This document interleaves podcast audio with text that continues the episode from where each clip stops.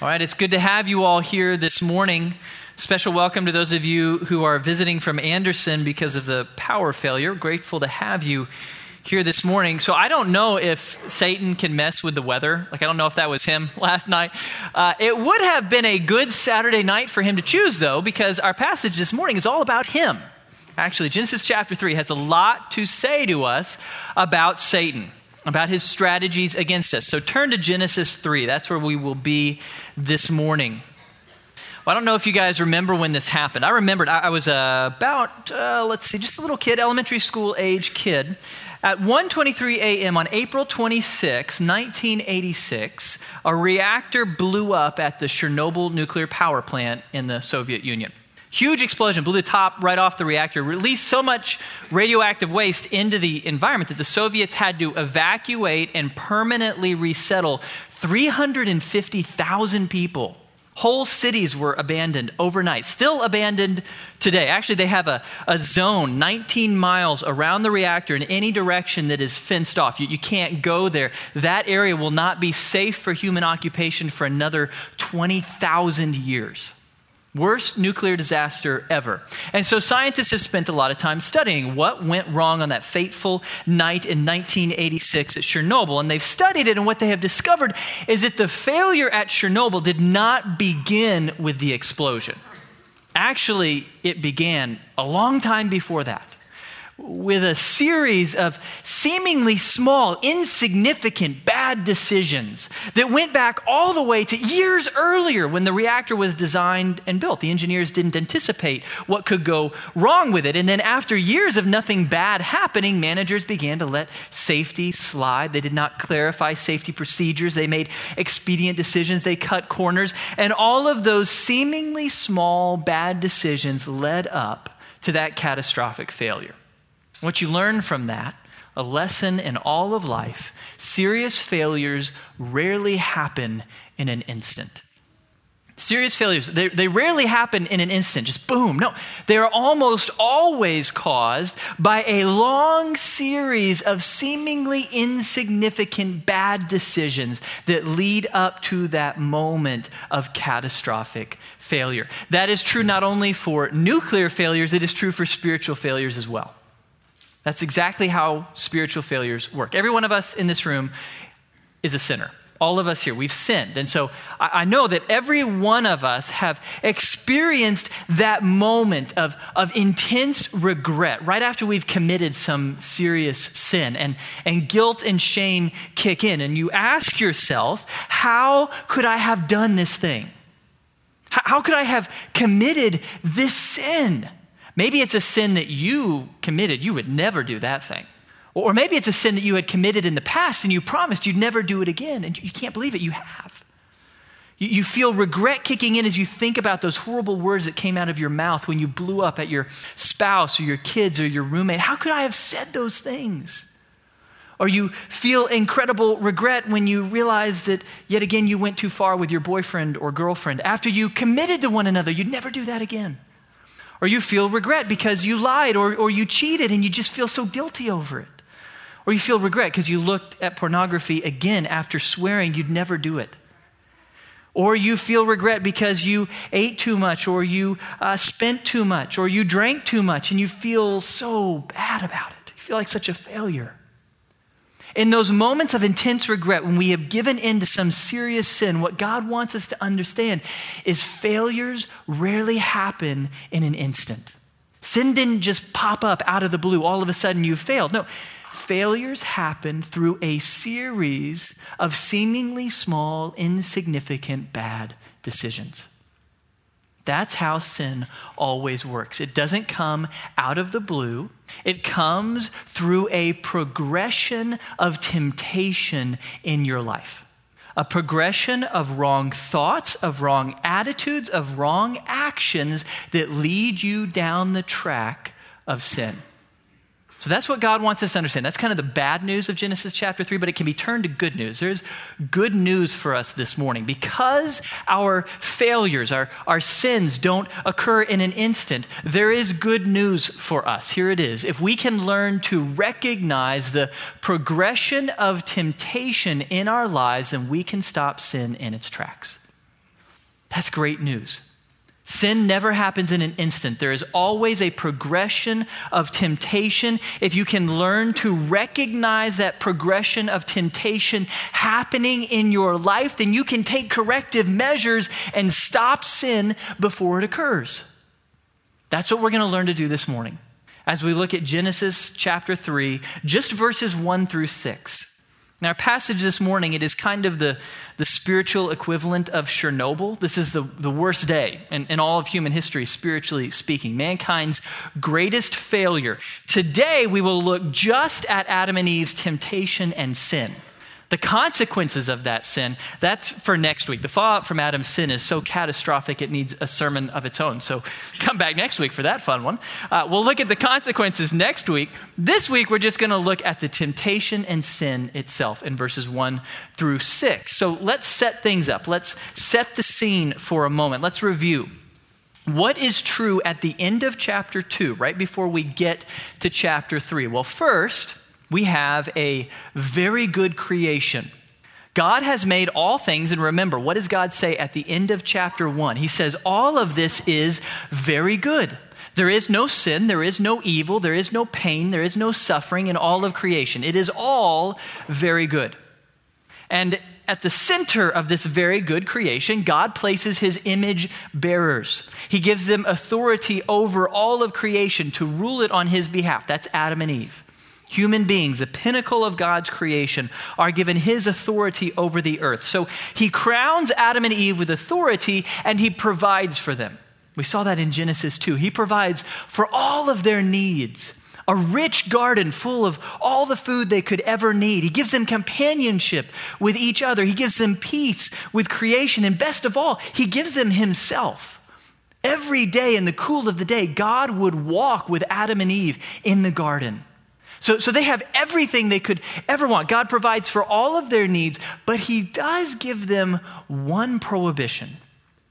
There is one thing that God says no to. And that's the tree of the knowledge of good and evil. We saw that tree in chapter 2. Now, what is going on with that tree? We, we, don't, we don't really know. Is this like a supernatural tree and you eat the fruit of it and it changes you and you have supernatural knowledge of good and evil? I, I don't know. It may have just been a normal tree, but to eat of it is sin, and so you would know sin by experience. We don't really know what's going on with this tree. God doesn't tell us much about the tree. What He does make clear is the prohibition and the penalty. He makes it really clear you are not to eat of it. He makes the penalty crystal clear. If you do, you will surely die. Actually, in Hebrew, it just says, you will die, die. You will die really badly, is the idea. So he makes the prohibition and the penalty really clear. Now, when we looked at that in chapter 2, it led us to ask, why would God plant a forbidden tree in the middle of his garden? I have two three year olds. If there's something I don't want them to touch, I don't put it in the middle of the living room. I put it up on a high shelf where they can't get to it. I don't want to give them the opportunity to sin. So, why would God put this tree in the middle of the garden instead of like at the top of Mount Everest?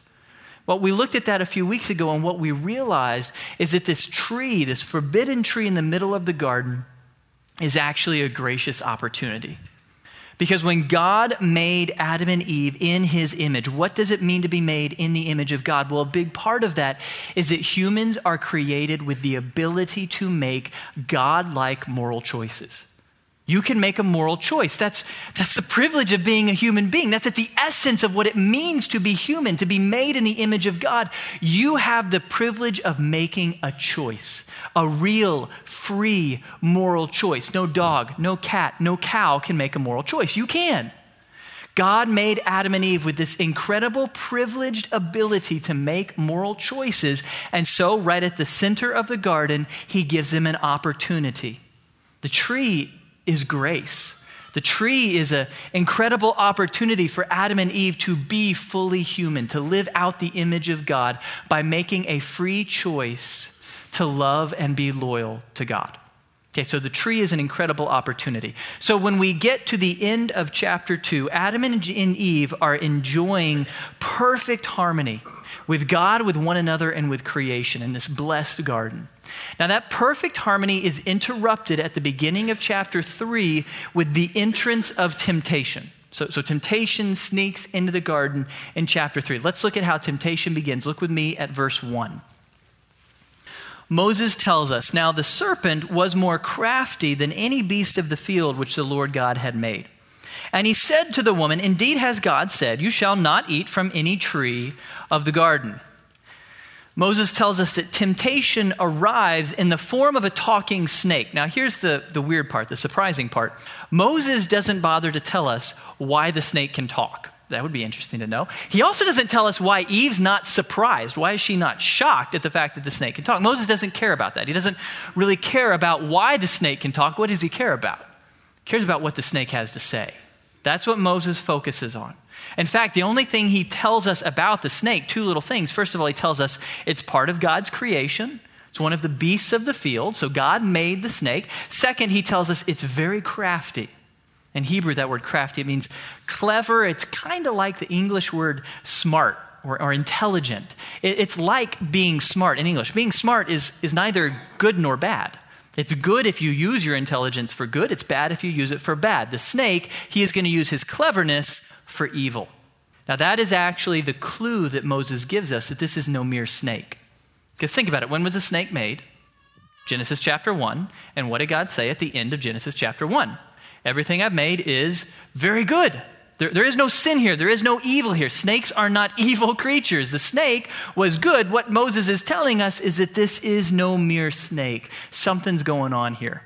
You don't know for sure until actually the very end of the Bible. In the book of Revelation, the Apostle John finally tells us what was going on in that snake. Revelation 12 9, the great dragon was thrown down, the serpent of old, who is called the devil and Satan, who deceives the whole world. So the snake is possessed by Satan. God's arch enemy. Now, interestingly, the book of Genesis tells us almost nothing about Satan. It's not till later in Scripture that God fills in the details. And what we learn about Satan is that Satan is actually an angelic being. It's actually the, the greatest, most powerful, most beautiful angel God ever created. But Satan became so enamored by his beauty and power that he decided to worship himself instead of God. He rebels against God and he establishes his own counterfeit kingdom in competition against God's kingdom. Now, Satan can't create anything. He's not a God. All he can do is take what God has created and twist it and destroy it. And so that's what he's going to do all the way through the Bible twist and destroy what God has made. And so Satan looks down at this very good world that God has made and he asks himself, How can I destroy this? Well, very simple. He's going to go after the top of creation. He's going to corrupt creation from the top down. He goes after the image bearers, after Adam and Eve. But as Satan looks at Adam and Eve, he recognizes at this point in their lives, Adam and Eve are innocent. They're not like you and me. They don't have a sin nature. That won't come until the second half of chapter 3. They have no inward disposition towards sin. There's nothing inside of them that tempts them to disobey God. They're innocent, so Satan realizes he is going to have to sneak into the garden and light the fire of temptation in them. He's going to have to give them the spark, the idea of disobeying God. And that's not true for us. We're not like Adam and Eve, we're not innocent. We're born sinners who, who desire sin. We, we can sin without Satan. We can sin on our own very well. But whether temptation comes from an internal source, from ourselves, or from an external source like Satan, it always works in the same way. The progress of temptation in Genesis 3 for Eve is the same as the progress of temptation in your life and in my life. So let's look at that. Let's see how temptation unfolds for Eve in Genesis chapter 3. Let's look at this progression of temptation. Okay, the first step in this progression of temptation, there'll be three steps as Satan leads Eve towards sin. Step number one in this progression of temptation, he attacks her heart. He attacks her heart. It's really interesting. Satan doesn't begin with a frontal assault. You'll notice, look again at verse 1. Satan doesn't actually say anything about the tree of the knowledge of good and evil in verse 1. Doesn't say anything about the tree. He doesn't go with a frontal assault. He's too clever for that. Instead, Satan goes for her heart. He seeks to, to grow within Eve an attitude that is ungrateful. That's his goal. He's going to capture her heart by, by building within her, leading her to a frame of mind that is ungrateful for the good things God has done. So he's going to try to get her to become ungrateful. Now, how does he do that? Well, look specifically at what Satan says. He says, Indeed, has God said, You shall not eat from any tree of the garden. What is Satan doing there? He is exaggerating God's prohibition. Exaggerating it. And, and it sounds when you read it like, like it's a question, like Satan is actually asking, Hey, I'm not clear on this. What has God said? It's not really. When you look at it in Hebrew, it would sound more like this in Hebrew Eve, indeed, to think, did God really say, You can't eat from any tree of the garden? It's like Satan is surprised.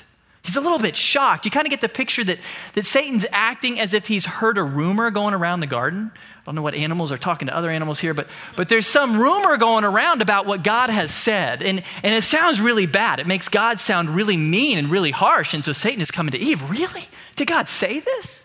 And notice how he exaggerates God's prohibition. You can't eat from any tree of the garden. Is that what God said?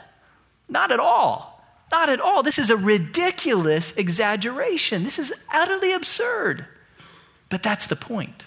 Satan knows exactly what God said. Remember, Moses said he's very clever, he's very smart. He knows what God has said. He is exaggerating on purpose to grow within Eve a, a thought, an idea that, that maybe God's not so good after all.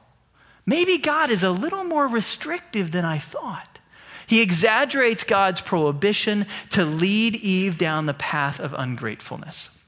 What he does reminds me a lot of what my kids will sadly do on occasion. They don't do this all the time by any means, but, but occasionally Julie or I have to say no to something that my kids ask for. And when we do that, sometimes on their worst days, they will stomp their foot, get a growl on their face, and say, You never let me have any fun.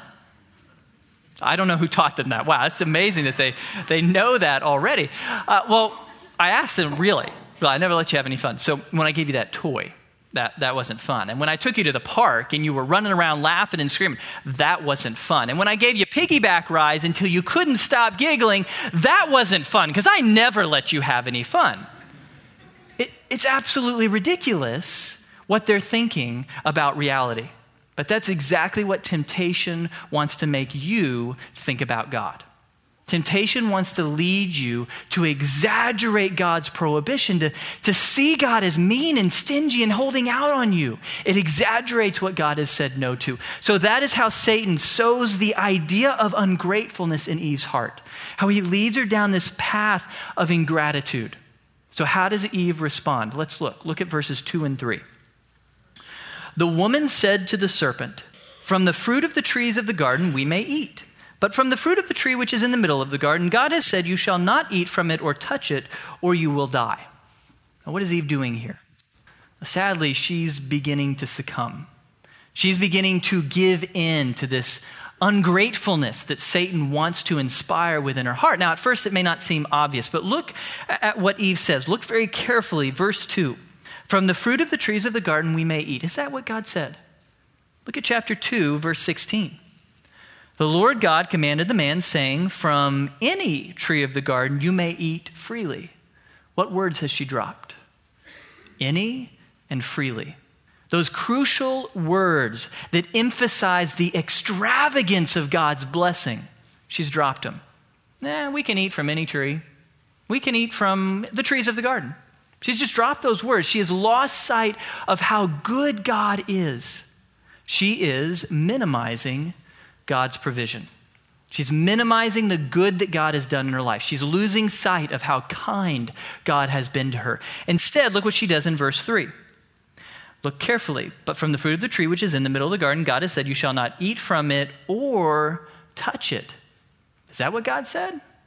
No. He just said, don't eat from it. Eve added the don't touch it part all on her own. What's she doing? Just like Satan, she is exaggerating God's prohibition.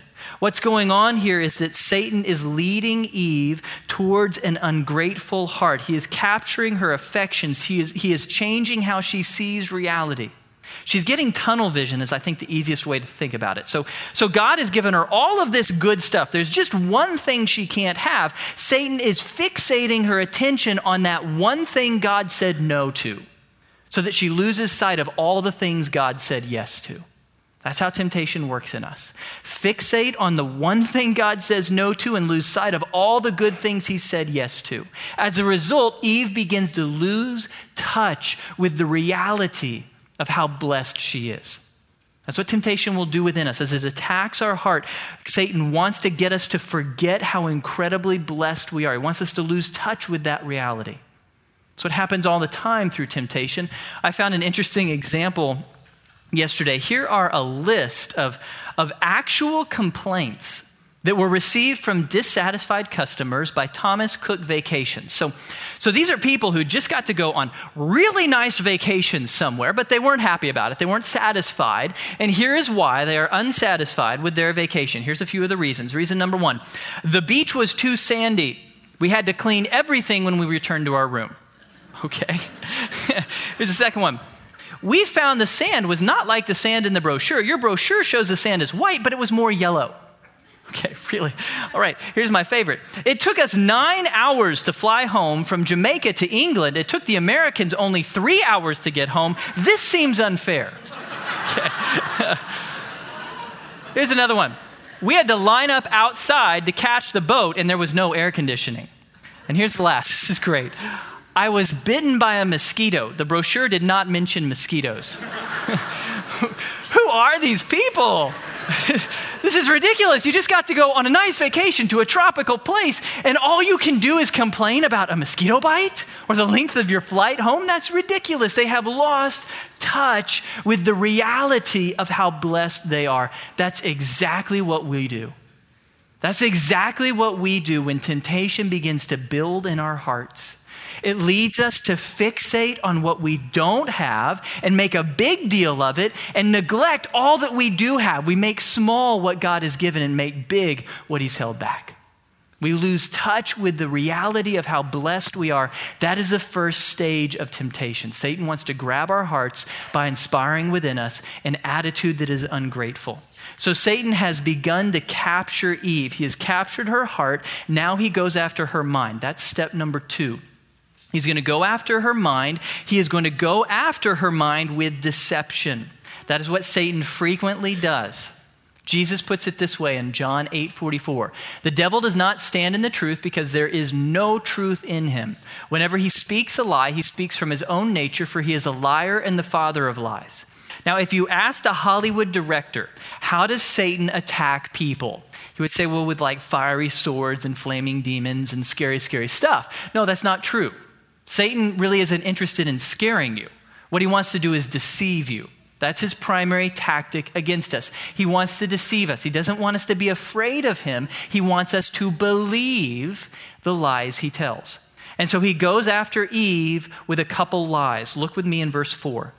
The serpent said to the woman, You surely will not die, for God knows that in the day you eat from it, your eyes will be opened and you will be like God, knowing good and evil. There are two lies embedded in these two verses. Two lies that Satan uses against Eve. They are the same lies he will use against you and against me. So let's look at these lies. Lie number one that Satan sows in Eve's mind you can't trust God's word.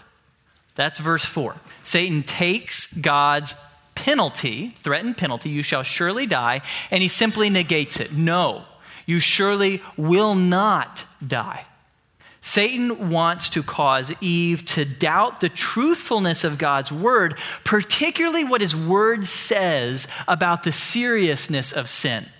That's, that's the heart of what, what Satan is going to go after. He wants us to doubt that God was, was serious when he says that sin leads to death. So Satan is going to try to undermine our belief in the seriousness of sin. So he's going to try to whisper in your ear, man, pornography, that's really no big deal. Everybody does that. It doesn't hurt anybody. You don't have to worry about that. Lying, come on. Everybody lies. It's not possible to make it through life without lying, so it is no big deal when you tell a lie. If you cheat on that test or on your tax return, no one's going to find out. You will never be caught for that. Satan is constantly trying to undermine our belief that sin is serious. So, yesterday I was reading the New York Times op ed, and the author of this op ed, his goal was to convince us that it is actually good for you to have sex outside of marriage. Actually, what's bad for you is abstinence. Abstinence is going to rob your life of joy. He promised you. If you get to the end of your life and you look back and you have only had sex with your spouse, that's it. You will be so filled with regret. That's exactly what Satan wants us to believe that sin isn't that bad, that it's not going to hurt you. Satan wants us to believe that when God said the penalty of sin is death, he was kidding. That's the goal. Let's undermine the seriousness of sin. Satan doesn't want us to believe that sin is a big deal. So that's his first lie. He's going to go after and attack the truthfulness of God's word, especially what it says about the seriousness of sin. The second lie that Satan is going to use against us, he's going to try to convince us that you can't trust God's goodness. It's interesting. Satan doesn't go after God's holiness or his power or his wisdom. He goes after his goodness. He tells Eve, Eve, God knows. He knows that if you eat of that fruit, your eyes will be opened and you'll be like him. In other words, Eve, don't you understand? It is within God's power to give you something incredibly good, something you, you don't even realize how badly you want it. You get to be divine like God himself, but, but he's holding out on you, Eve. He doesn't care about you. He's not giving you what's good. He's not giving you what's good Eve, because he's selfish. He's mean. He doesn't want competition. So he's holding out on you. You cannot trust God to be good to you. So, Eve, you got to take matters into your own hands, girl. You, you got to reach out and get what you can because you're the only one who cares about you. You can't trust God's goodness. Satan tries to undermine Eve's belief in the goodness of God. That's exactly what he's going to do to you and me. I actually I think this is Satan's favorite play to run against us undermine our belief in the goodness of God. And so you are going to hear him whisper in your mind if God was really good, then why would he give you a spouse like this? Everybody else's spouse is prettier, kinder, more caring, more godly, more fun. If God was really good, then why would he make you with these really strong desires inside of you and then say, no, you can't act on them? How in the world is that good? If God was really good, then why would he make your life so hard? Why would he cause you to suffer from this disease or, or lose a loved one or struggle to pay your mortgage or suffer from depression? How in the world is that good?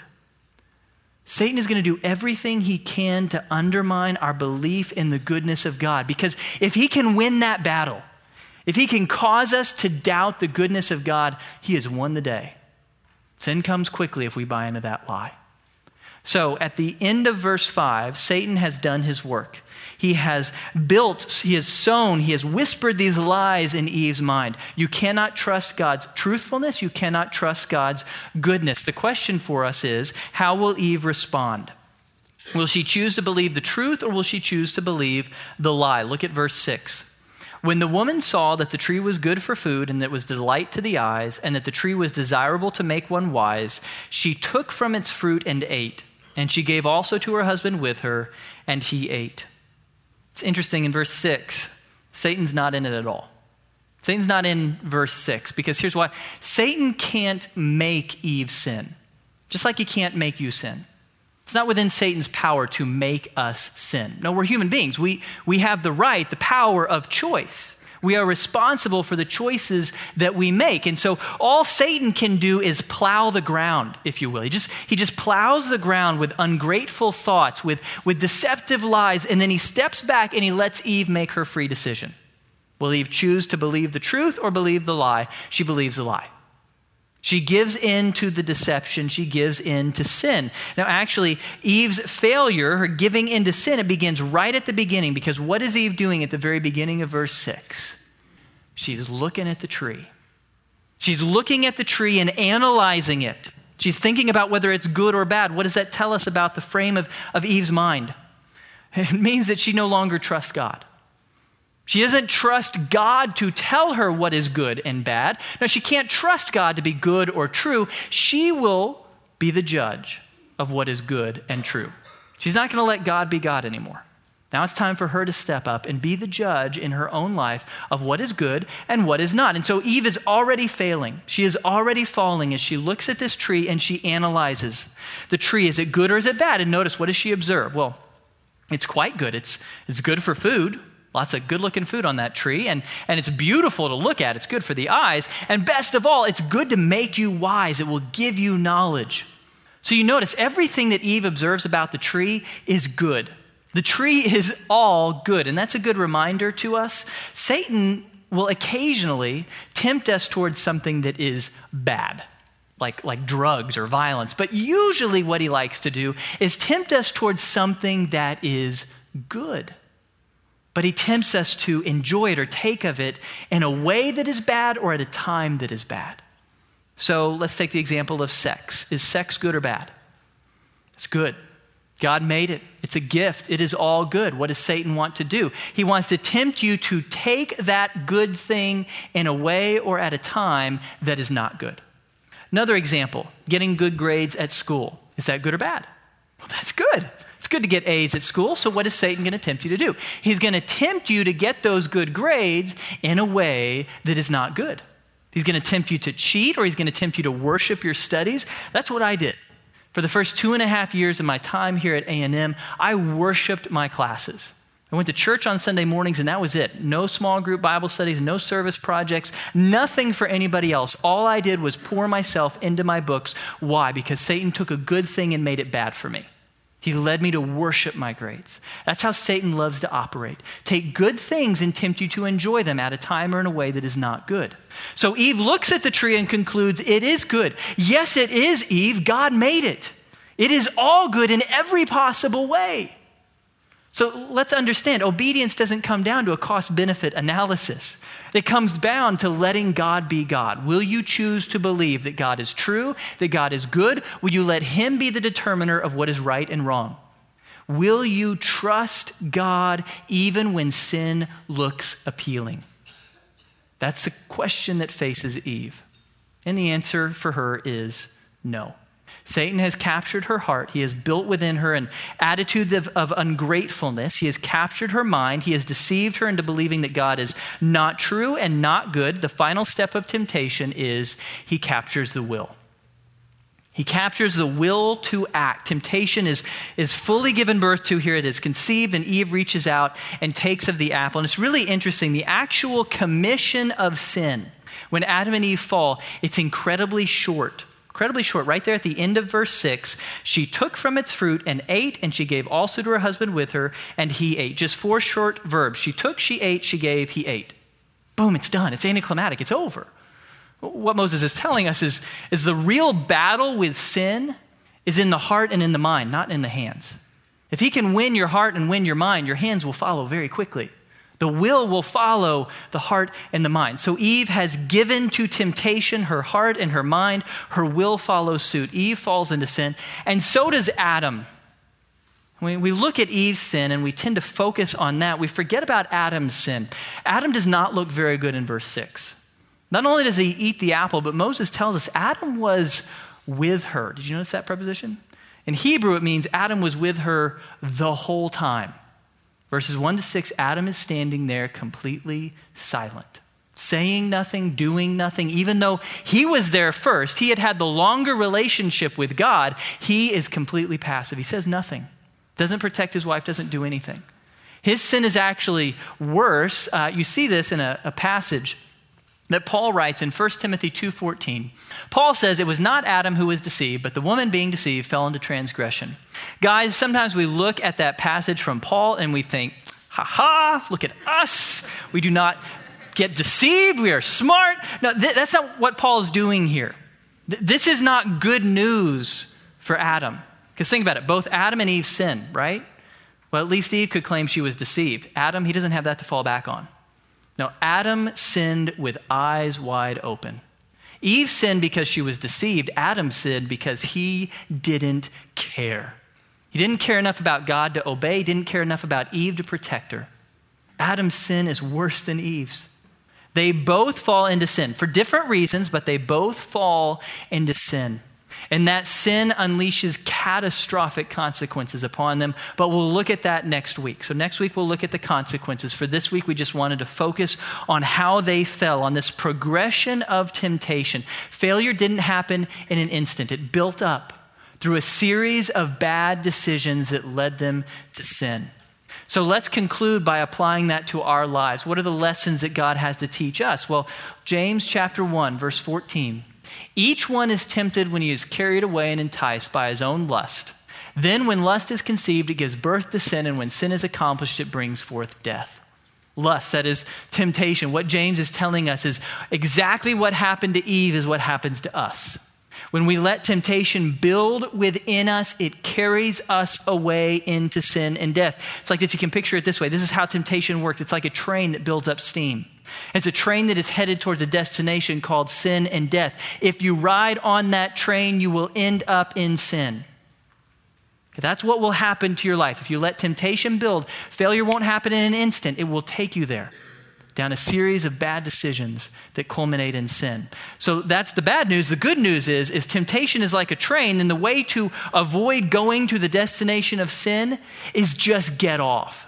Just get off. If you get off the train, if you put a stop to temptation before it builds to sin, then you can escape sin. Sin is never unavoidable. You do not have to give in to sin, not now, not ever. You are a child of God. You can defeat sin. Sin is never unavoidable, but to avoid it, you must get off the train of temptation. You must get off that progression that builds in your life and carries you towards sin. How do you do that? By making any one of these three good decisions that Adam and Eve failed to make. Learn from their mistakes. Make one of these good decisions. You can avoid sin by number one, just fleeing. When temptation begins to build, hop off the train, run away. The tragedy of Genesis 3, I don't know if you've recognized this. The whole temptation thing could have ended if Eve did what? Turned around.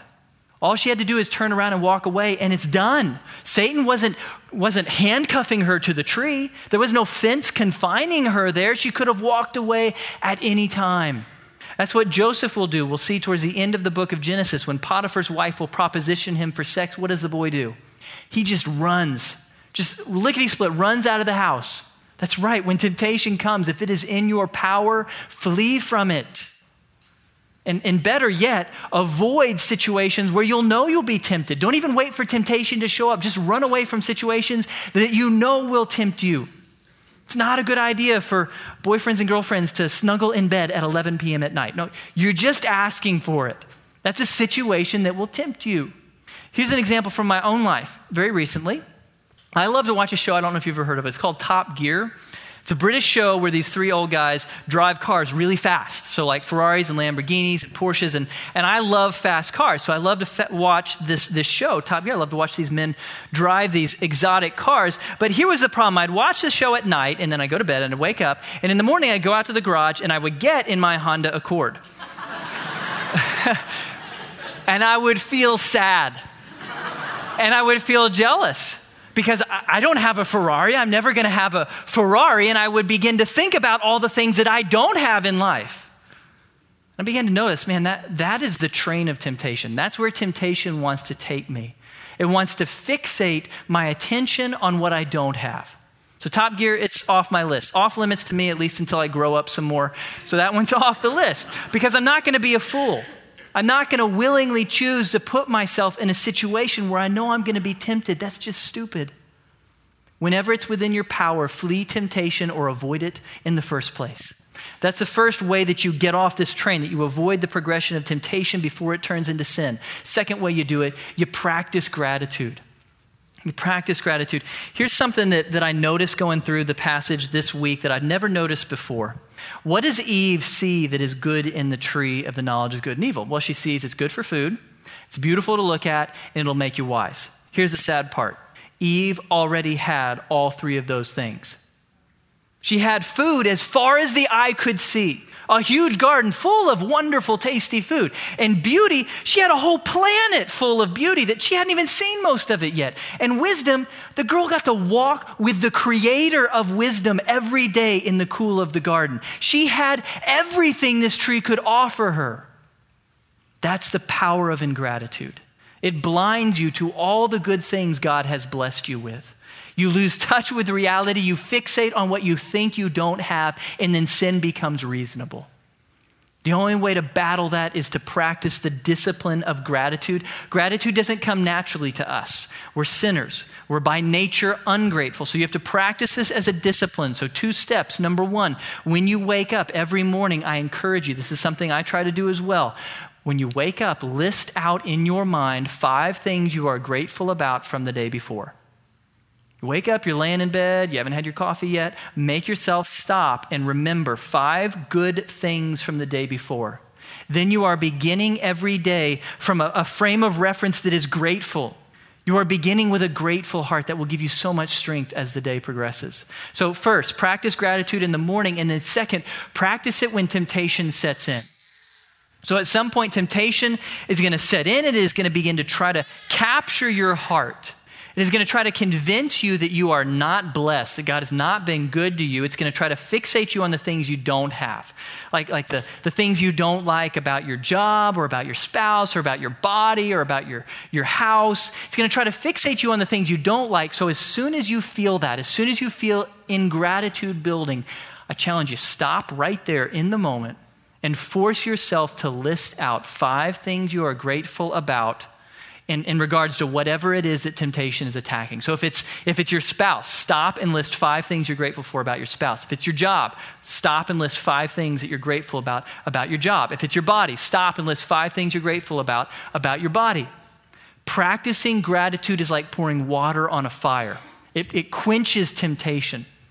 The power of temptation just disintegrates if you will practice this discipline of gratitude. Stop and list five things you're grateful for.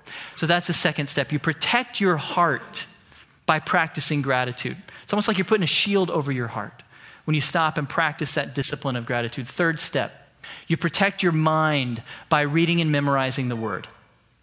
You read and memorize the Word of God so that you can know God's truth and you can spot deception. So when Satan comes and tempts Jesus, what does Jesus do? He quotes the Word of God. Three times Satan attacks, three times Jesus quotes to him a perfectly chosen, perfectly memorized passage from the Old Testament. Because Jesus knows the way you fight temptation is with the Word of God. I cannot tell you how many times in my life Psalm 23 has delivered me from sin. I felt temptation growing in me. It feels like it's taking hold of me. And so I stop and force myself to say, The Lord is my shepherd, I shall not want. He makes me to lie down in green pastures, lead me beside still waters, over and over again. I quote Psalm 23, and it is powerful. It is God's truth. It delivers me from deception. 1 Corinthians 10:13, Romans 6, all of these passages you read them, you memorize them, you meditate upon them, and then when temptation is building inside of you, you fight back by quoting scripture over and over again like a mantra, a mantra of truth that will protect your mind from deception. You don't ever have to sin again. Sin is never unavoidable for a child of God. But you must choose. You must choose to get off the train of temptation. As temptation is building in your life, you must choose one of these three things either flee, begin to practice gratitude, or read and memorize the Word of God. Do something to get off that train before it takes you down the path that leads to sin and death. Let's pray for God's help. God, we thank you and praise you that you are a good and gracious God. We thank you that you created us. In love, you have given us all that we need. We thank you that though Adam and Eve plunged us into sin, though we ourselves sin all the time, we thank you, Lord, that you have taken care of our sin by sending your Son, Jesus Christ to die on the cross, to take the penalty of our sin upon himself, and then rise from the dead, conquering sin. We thank you that you give us forgiveness as a free gift. It's not something we have to earn. Thank you for that, God. God, we thank you that now you have forgiven us. You also empower us through your Spirit who lives inside of us. We never have to sin again. You give us the strength, you give us the ability to walk in obedience if we will simply practice these very concrete steps. I pray, Father, when we feel temptation coming, whether it's today or later this week, I pray, Father, that as soon as it comes, that you would bring these lessons to our minds, that we would not follow the path that Adam and Eve walked down, that we would flee temptation, that we would stop and practice gratitude, that we would read and memorize your word. I pray, Father, help us to be wise. Help us to practice these steps that can deliver us from the progression of temptation and help us to walk in truth and in holiness. I pray, Father, that this week you would grow each and every one of us to be more like you, more like your Son, Jesus Christ, that we would walk in faith, that we would walk in obedience, that we would glorify and honor you with our lives. Thank you so much for your love, your grace, your forgiveness, and your power, all made possible through your Son, Jesus Christ. In his name we pray. Amen. All right, God bless you guys. I'll see you next week as we continue Genesis 3.